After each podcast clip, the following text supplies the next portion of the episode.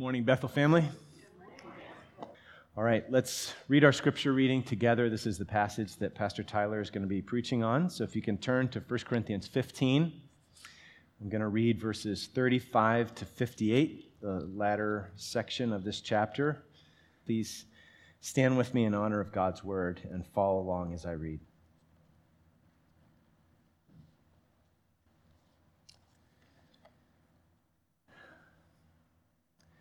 But someone will ask, how are the dead raised? With what kind of body do they come? You foolish person, what you sow does not come to life unless it dies. And what you sow is not the body that is to be, but a bare kernel, perhaps of wheat or of some other grain. But God gives it a body as He has chosen, and to each kind of seed its own body. For not all flesh is the same, but there is one kind for humans, another for animals, another for birds, and another for fish. There are heavenly bodies and earthly bodies, but the glory of the heavenly is of one kind, and the glory of the earthly is of another. There is one glory of the sun, and another glory of the moon, and another glory of the stars, for star differs from star in glory. So it is with the resurrection of the dead. What is sown is perishable. What is raised is imperishable. It is sown in dishonor. It is raised in glory. It is sown in weakness. It is raised in power. It is sown a natural body. It is raised a spiritual body. If there is a natural body, there is also a spiritual body. Thus it is written, the first man Adam became a living being. The last Adam became a life-giving spirit. But it is not the spiritual that is first, but the natural, and then the spiritual. The first man was from the earth, a man of dust. The second man is from heaven. As was the man of dust, so also are those who are of the dust. And as is the man of heaven, so also are those who are of heaven. Just as we have borne the image of the man of dust, we shall also bear the image of the man of heaven. I tell you this, brothers, flesh and blood cannot inherit the kingdom of God, nor does the perishable inherit the imperishable. Behold, I tell you a mystery. We shall not all sleep, but we shall all be changed in a moment, in the twinkling of an eye, at the last trumpet. For the trumpet will sound, and the dead will be raised imperishable, and we shall be changed. For this perishable body must put on the imperishable, and this mortal body must put on immortality. When the perishable puts on the imperishable, and the mortal puts on immortality, then shall come to pass the saying that is written, death is swallowed up in victory. O death, where is your victory? O death, where is your sting? The sting of death is sin, and the power of sin is the law. But thanks be to God, who gives us the victory through our Lord Jesus Christ. Therefore, my beloved brothers, be steadfast, immovable, always abounding in the work of the Lord, knowing that in the Lord your labor is not in vain. This is God's word. You may be seated. Morning, Bethel. If you are new with us, or if you haven't been here in a while, we are currently in a series on 1 Corinthians called Cruciform Living. Cruciform meaning in the shape of the cross. Throughout this letter, the Apostle Paul has been calling the Corinthians to be shaped by the cross of Christ instead of the world around them, and to live their lives with the cross of Christ at the center. They need to hear that message. They needed that, and so do we. Now, last week, we looked at 1 Corinthians 15, verses 1 to 34, and there, Paul corrects a potentially disastrous belief held by some at the church in Corinth. Specifically, some believers were saying there's no resurrection of the dead. Now, by that, they didn't mean that Jesus wasn't raised from the dead. In fact, Paul reminds them of the gospel that they had believed, that they had received, that Jesus died for our sins, was buried, and rose 3 days later. No, they meant that they wouldn't be raised from the dead. And Paul corrects that wrong belief, and he explains that Jesus has been raised from the dead, and because that's true, Jesus' followers will also be raised when he returns to destroy all his enemies, death included. And so this morning, we're continuing in 1 Corinthians chapter 15, and we're focusing on verses 35 to 58. And here, Paul no longer explains that the dead will be raised. Instead, he explains how the dead will be raised. And as he does that, at least two things become clear. One, that our bodies will be transformed into Christ's likeness. And two, that God, through Christ, gives us victory over sin and death. Now, as I've prepared to preach this morning, I've thought a lot about transformation and how prevalent it is in our culture. Let me give you just two quick examples from my own experience. My wife Whitney and I, we love to watch a show that comes on HGTV called Fixer Upper. If you haven't seen it, in each episode, a married couple named Chip and Joanna Gaines help their clients choose a house that typically needs a lot of work, but the upside is it's in a great neighborhood. And Chip and Joanna, over the course of each episode, turn these homes into these amazing creations tailor-made for their clients. And Whitney and I really like that show for a couple of reasons. One, we're homeowners in our early 30s, and apparently when you're a homeowner in your early 30s and beyond, you watch HGTV. That's what you do. So that's one. But two, we like to see the before and after. So at the end of each episode, Chip and Joanna stand in front of this updated home holding this huge picture of the house before it was renovated. And the clients, they stand in front of the before picture so that they can't see the renovated home. And then Chip and Joanna say something like, "So-and-so, are y'all ready to see your fixer-upper?" They're Southerners, so they say y'all, which I appreciate. And so then they pull this picture away to reveal this new transformed home. And it's a really great moment. Sometimes people shout when they see their house. Sometimes people's jaws just drop open. Sometimes people cry. All kinds of different reactions. Another example, though, from my life, Beauty and the Beast. My kids love that movie.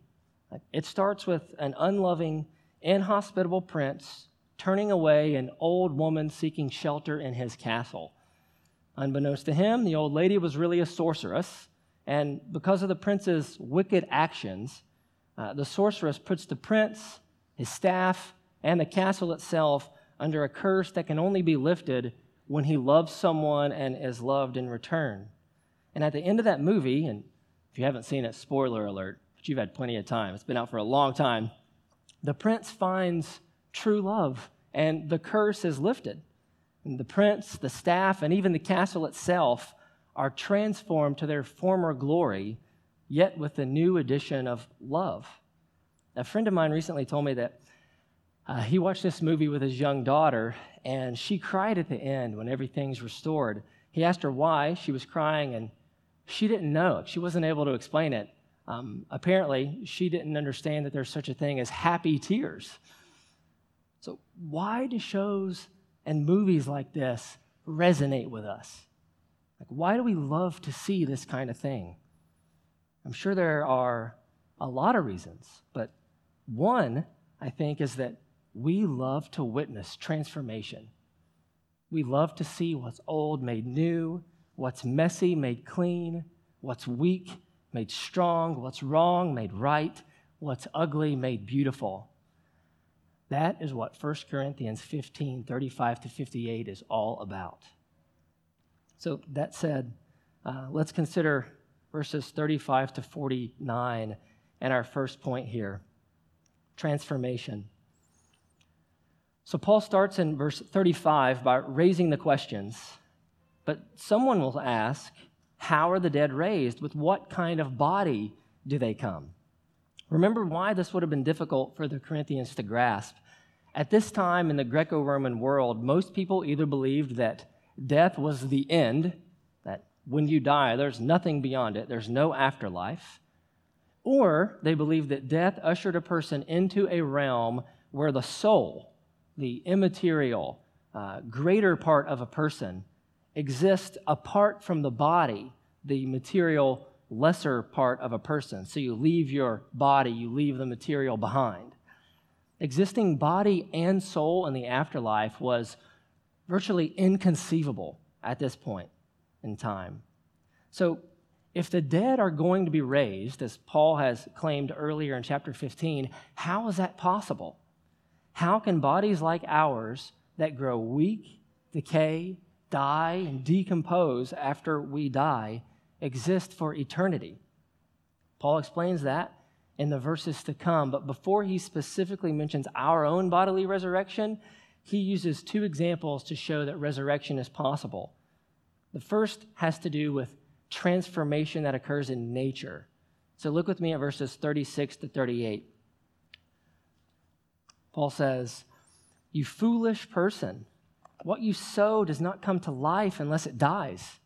And what you sow is not the body that is to be, but a bare kernel, perhaps of wheat or of some other grain. But God gives it a body as he has chosen, and to each kind of seed its own body." Paul's showing the Corinthians that they already witnessed transformation brought about by God in daily life. It's like, and I asked Gail, who helped me get connected with Dave Grubb, who brought this in for me, so thank you, Dave. It's like this seed right here. You can probably barely see it, but it's a small little muskmelon seed. So what Paul's explaining is like this. This seed has its own body, but it's not what it will be unless it's planted in the ground.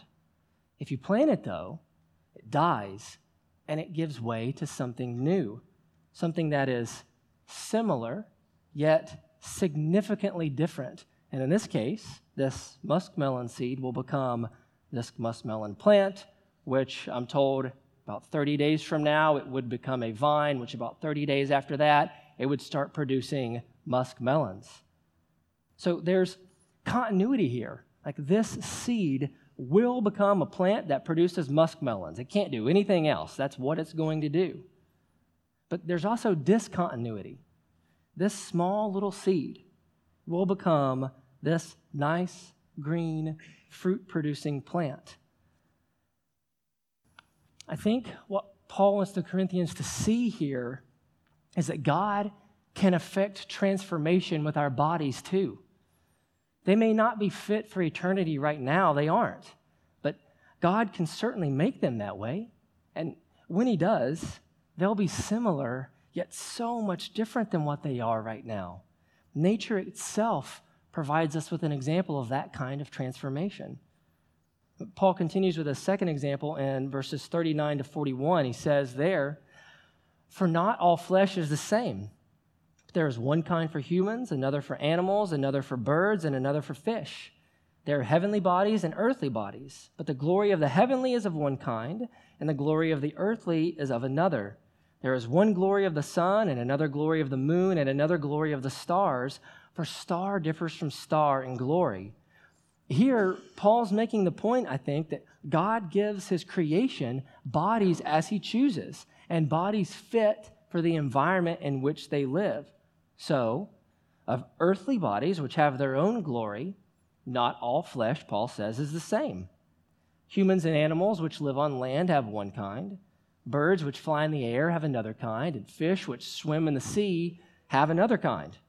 And of heavenly bodies, which have their own glory, there is one glory, or brightness, of the sun, another glory of the moon, and another glory of the stars. So, yes, our bodies cannot exist in heaven as they are now.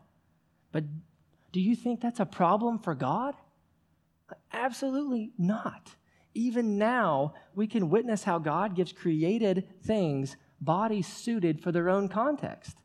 He certainly can, and he will, do that for us at the resurrection when Jesus returns. So Paul continues in verses 42 to 44. And now he specifically addresses our own bodies. Here he picks up the sowing language that he used a few verses prior, and he uses it to contrast our current bodies with what they one day will be. He says in verse 42 and following, "So it is with the resurrection of the dead. What is sown," that's our present body, "is perishable. What is raised, our transformed body, is imperishable. It is sown in dishonor, it is raised in glory.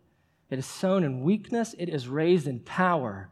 It is sown a natural body," that means a body animated, enlivened by the soul. "It is raised a spiritual body, a body animated, enlivened by the Holy Spirit." Our present bodies are perishable. We are sinners by nature and by choice, and because of that, we will all die unless Jesus returns first. Our present bodies are sown in dishonor or humiliation. They're sown in weakness.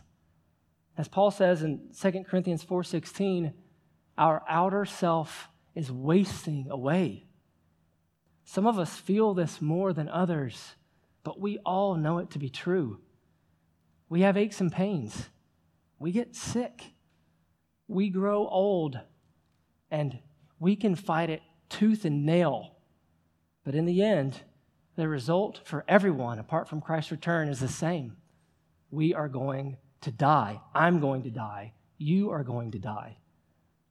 That is terribly sad news. But oh, there is such great news here. What is sown, Paul says, is perishable, but what is raised is imperishable, won't die.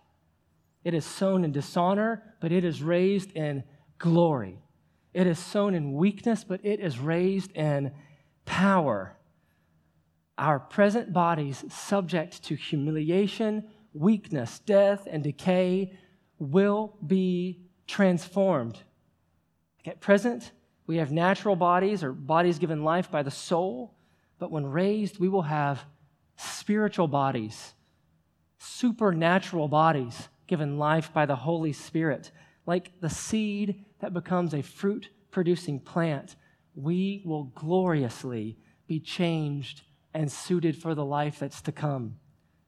But how will this be? How is Paul so certain that's going to happen? Where's he getting that information? Look with me at verses 44 to 49. It, our present body, is sown a natural body. It is raised a spiritual body. If there is a natural body, there is also a spiritual body. Thus it is written, "The first man, Adam, became a living being. The last Adam became a life-giving spirit. It is not the spiritual that is first, but the natural, and then the spiritual. The first man was from the earth, a man of dust. The second man is from heaven. As was the man of dust, so also are those who are of the dust. And as is the man of heaven, so also are those who are of heaven. Just as we have borne the image of the man of dust, we shall also bear the image of the man of heaven." So, like Paul does earlier in chapter 15 here, he's grounding his argument about the resurrection of believers in what's true of Adam and Jesus. Earlier, in verses 20 to 22, he made the point that death came through Adam, but resurrection comes through Jesus. Now, he's making a similar point, explaining that in our natural bodies, we bear the image of Adam, but in our spiritual bodies to come, we will bear the image of Jesus. So Adam, Paul says in verse 45, he's quoting Genesis 2:7 there, became a living being. The Greek word translated being there is very similar to the word translated natural in verse 44 to refer to our natural bodies. So Adam was from the earth. He was a man of dust, and we have borne his image. That's bad news for us.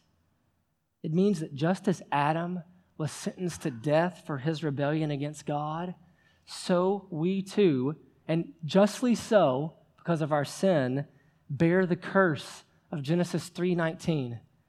"By the sweat of your face you shall eat bread till you return to the ground, for out of it you were taken. For you are of dust, for you are dust, and to dust you shall return." We'll die. We're sinners by nature and by choice. The wages of sin is death. But thankfully, that is not the end of the story. God sent Jesus, the last Adam, to do for us what we couldn't do for ourselves. Jesus lived a perfect life where we've sinned. He died a sacrificial death on the cross for our iniquities.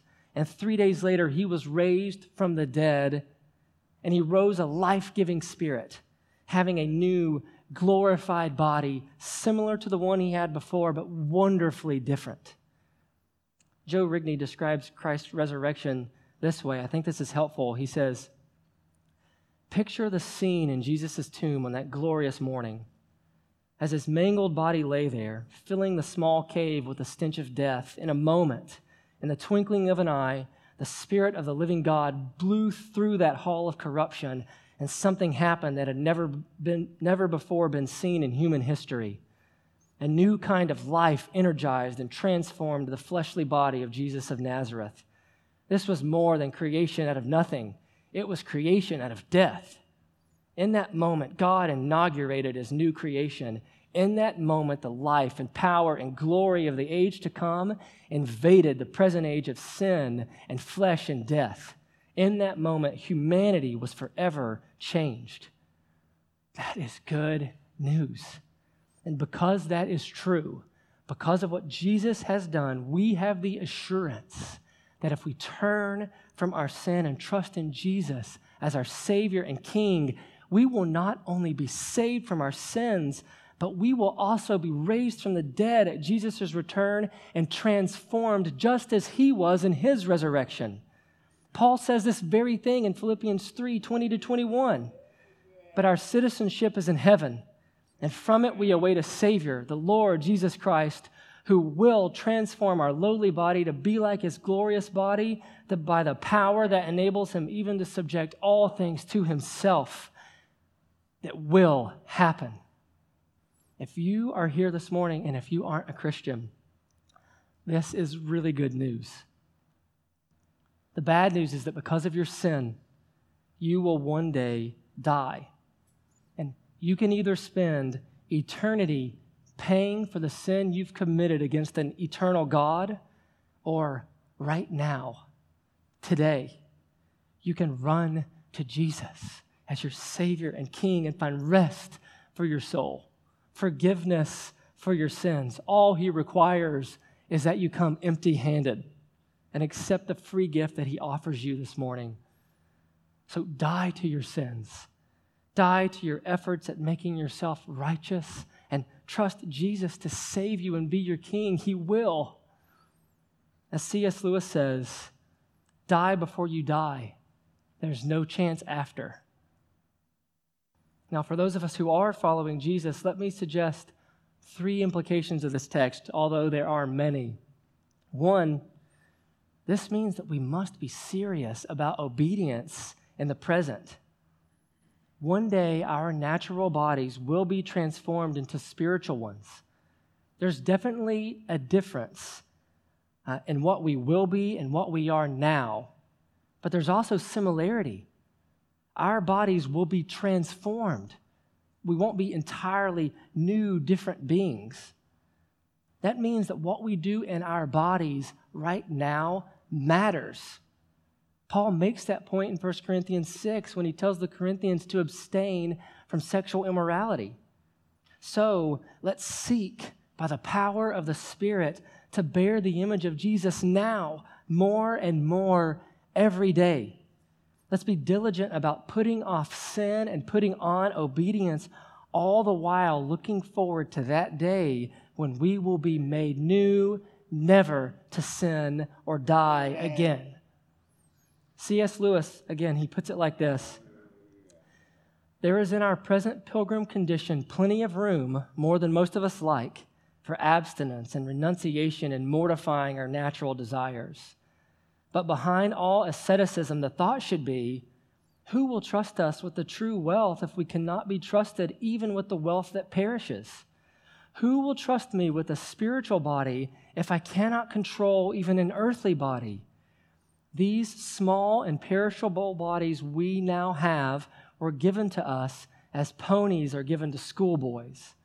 We must learn to manage, not that we may someday be freed of horses altogether, but that someday we may ride bareback, confident and rejoicing, those greater mounts, those winged, shining, and world-shaking horses, which perhaps even now expect us with impatience, pawing and snorting in the king's stables. Not that the gallop would be of any value unless it were a gallop with the king, but how else, since he has retained his own charger or horse, should we accompany him? That is beautiful. Let's mortify our flesh now by the power of the Spirit, looking forward to the transformation that's to come. 2, this means that we must share the gospel with those who don't know Jesus and keep sharing the gospel with those who do. So this passage is a picture of what awaits everyone who turns in faith to Jesus.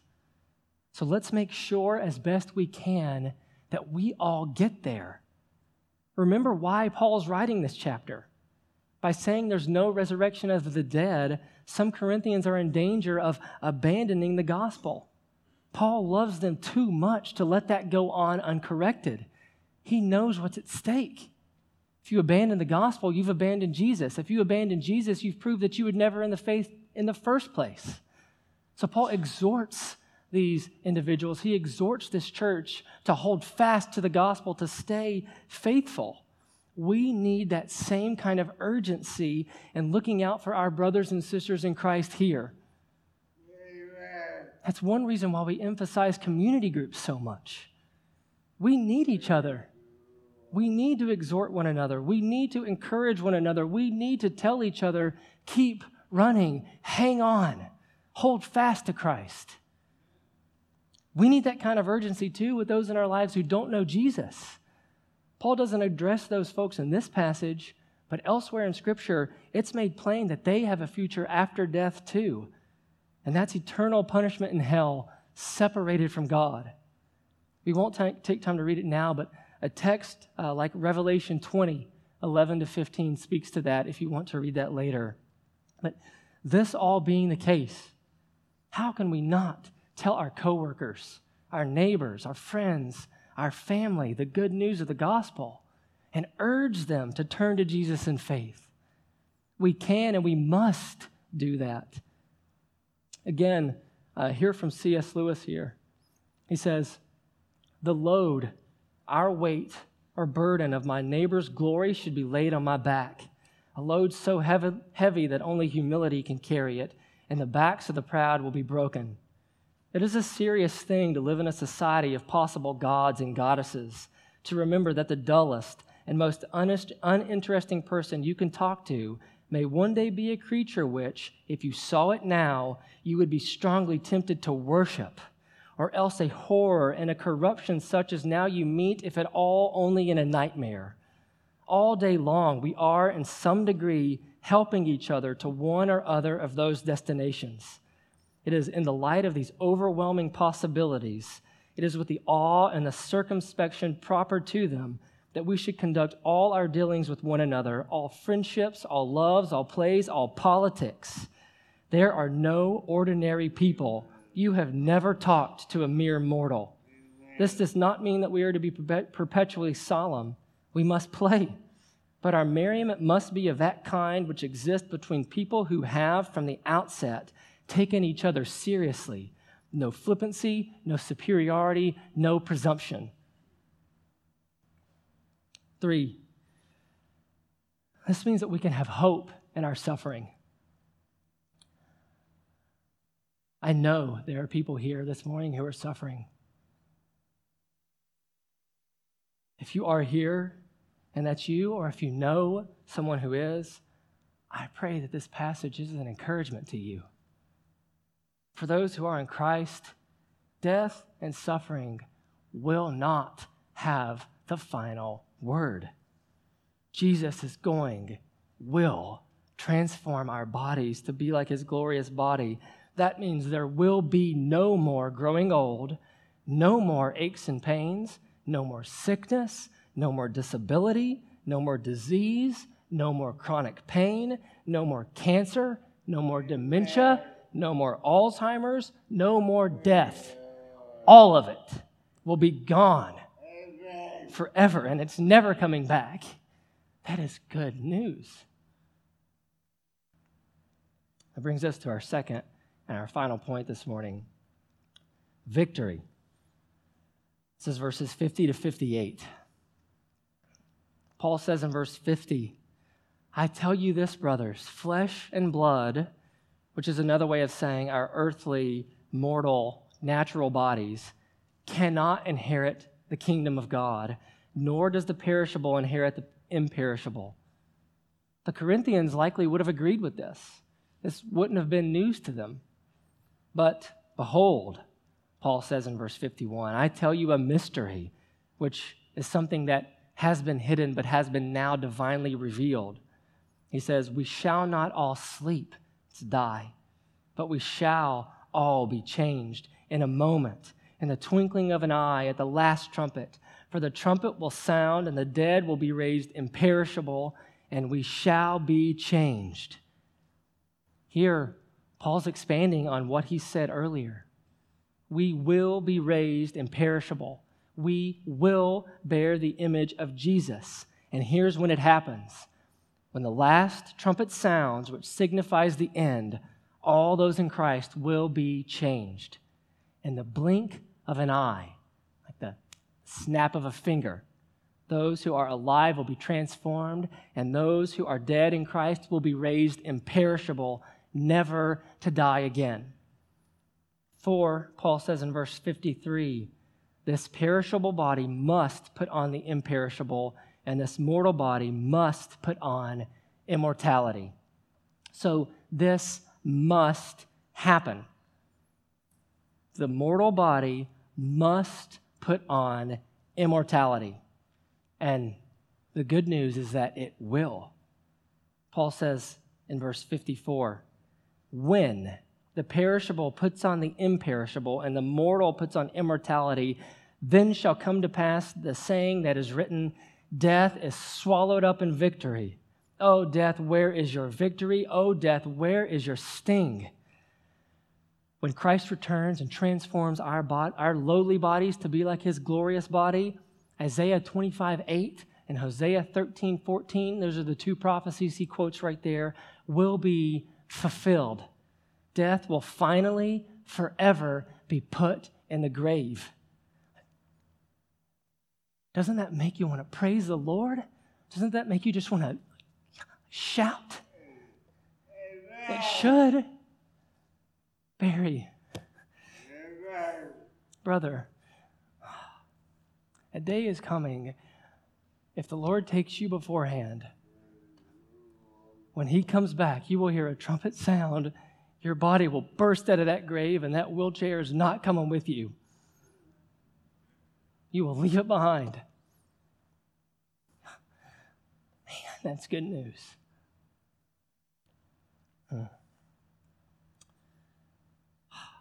It should make us want to shout for joy. Verse 56, it explains why. Paul says, the sting of death is sin, and the power of sin is the law. Apart from Christ, we're dead. We are dead in our sins.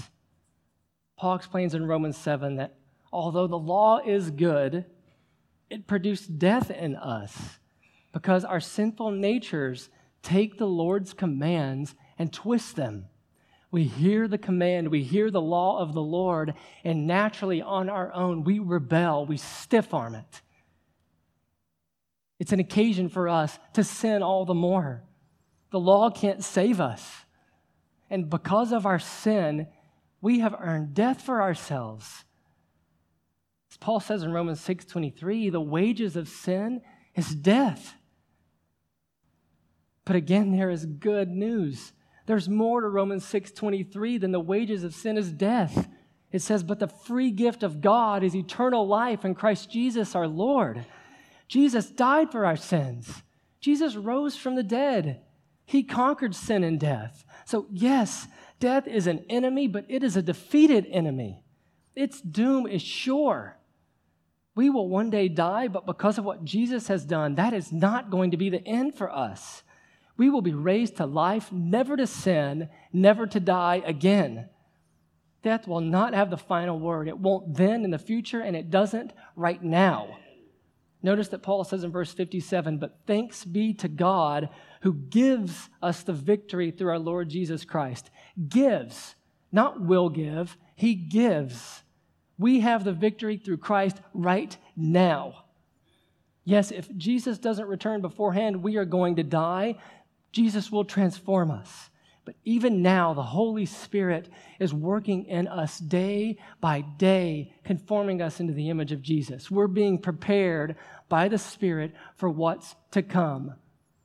Death doesn't have dominion here. Because this is true, because we will be raised to life one day and transformed, because we have the victory in Jesus now, we must remain steadfast and immovable.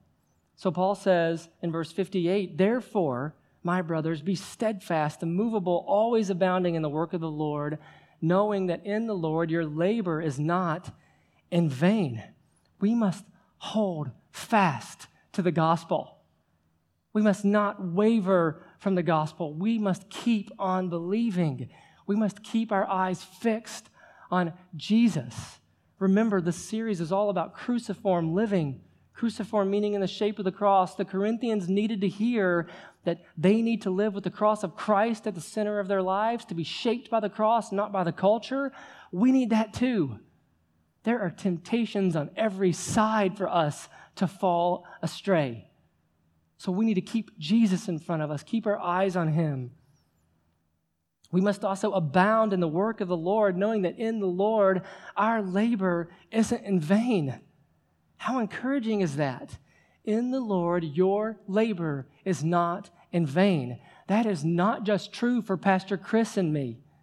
That's true for all of us in Christ.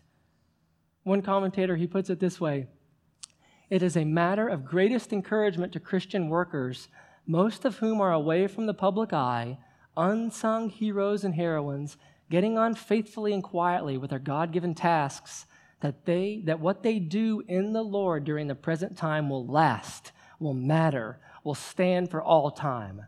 How God will take our prayer, our art, our love, our writing, our political action, our music, our honesty, our daily work, our pastoral care, our teaching, our whole selves, how God will take this and weave its varied strands into the glorious tapestry of his new creation, we can at present have no idea. That he will do so is part of the truth of the resurrection, and perhaps one of the most comforting parts of all." Yes, God is so good to us, is he not? Amen. Two more applications before we close here. One, I think this text means we have nothing to fear. Why would we fear man when this is our future? Like Psalm 118:6 says, "The Lord is on my side. I will not fear. What can man do to me?" Why would we fear risk when this is our future? Paul says in Philippians 1:21, "For to me, to live is Christ, and to die is gain." Paul embodied that. Paul embodied risk. He was willing to sacrifice everything for the sake of the gospel, for the sake of the saints. We can be empowered in that same way, and I think looking forward to our future resurrection in Christ is a means toward those ends. We know our future, so we can look risk in the face right now and continue moving forward. Why would we fear the loss of the good, godly things we love here on earth? I think sometimes when we think of death, we see it as an enemy, and rightly so it is, but we see it as an enemy that steals away all the good things that we love and give joy to us on earth. I think this text gives us reason to believe that that's not the case. We don't know what exactly it's going to be like when we are in the new heaven and the new earth, but there are some things we can say, some conclusions we can draw. Listen to Joe Rigney's explanation of this. I think this is so encouraging. He says, "God is preparing us to be spiritual, and embodied men and women. That means we'll be soul and body. That is, God is preparing us to live in bodies that are enlivened and transformed by the Holy Spirit, just as Jesus was at his resurrection. The last Adam is a life-giving spirit, and we must bear his image as Holy Spirit transformed and embodied people. The implications of this future hope are far-reaching.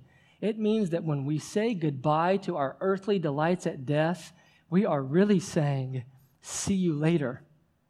We regard death as gain, first because we are going to be with Christ right then, and then because one day we'll hear a trumpet blast from an archangel and find ourselves restored to our earthly bodies and unleashed to use them in ways that we can't comprehend yet. Death takes away our earthly delights, and then the resurrection restores them in spades.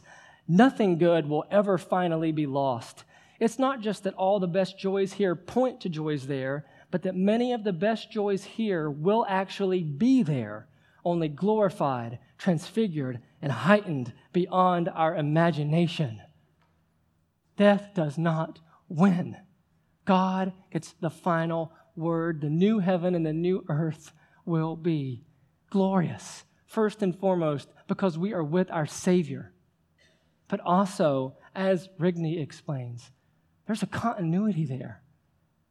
What we love about life here will be transformed, glorified, made better there.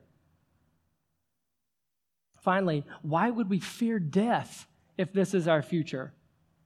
The writer of Hebrews says in Hebrews 2:14-15, "Since therefore the children share in flesh and blood, he himself," that's Jesus, "likewise partook of the same things, that through death he might destroy the one who has the power of death, that is, the devil, and deliver all those who through fear of death were subject to lifelong slavery."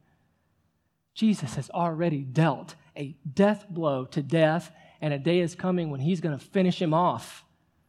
That means death doesn't have dominion over us. That's why I think Paul can say in 1 Corinthians 3:21-22, that all things are yours, and in that list he includes death.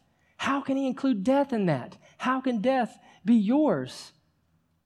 It's still an enemy to be sure, but he can include death in that list because Jesus has defeated it, and he gives us the victory over it right now. Finally, I think this text means we should celebrate. Amen. Amen. You, Christian, will be raised to life and transformed one day. No more sin. No more death. Only everlasting life in the new heaven and the new earth with our God, with our Redeemer. If that is not cause for celebration, I don't know what is. Russell Moore puts it this way: "Eat, drink, and be merry, for tomorrow we die is a sham." The alternative is not a refusal to eat, drink, or be merry. That would be ingratitude. Instead, with the resurrected Jesus, we sing out, "Let us eat, drink, and be merry, for yesterday we were dead." And I would add, today we live, and tomorrow we will live forever. So much cause for celebration. Death is an enemy now. Death takes life from us. There's reason to mourn. But we do not mourn as those without hope. We have all the hope in the world. We are not to be pitied. We have a very, very bright future ahead. We've got a bright future now. The Holy Spirit is in us, making us like Jesus. We have the assurance that this is happening. We have the assurance that a day is coming when God will transform our lowly bodies. Jesus will do this to be like his glorious body, and that is good news. Let's pray. Lord, we are so grateful for this text, for the encouragement that's here, for the sure, certain hope that's here. Lord, we are grateful for why this text can be written. That at the right time, Christ died for the ungodly. While we were still sinners, he died for us. Lord, we were dead in our sins, but you sent Christ to do for us what we couldn't do. He lived a perfect life, died a sacrificial death on the cross, and was raised on the third day. He conquered sin and death and gives us the victory in him too. So Lord, we are grateful. We praise you for that. We magnify Jesus. Lord, I pray that you would help us to be people of the cross. Help us to leave this place celebrating, to leave this place magnifying Christ, singing his praises, telling others about him, preaching the gospel to those who don't know you and preaching the gospel to those who do. So Lord, stir up in our hearts joy and celebration at what we have seen here this morning. In Christ's name, amen.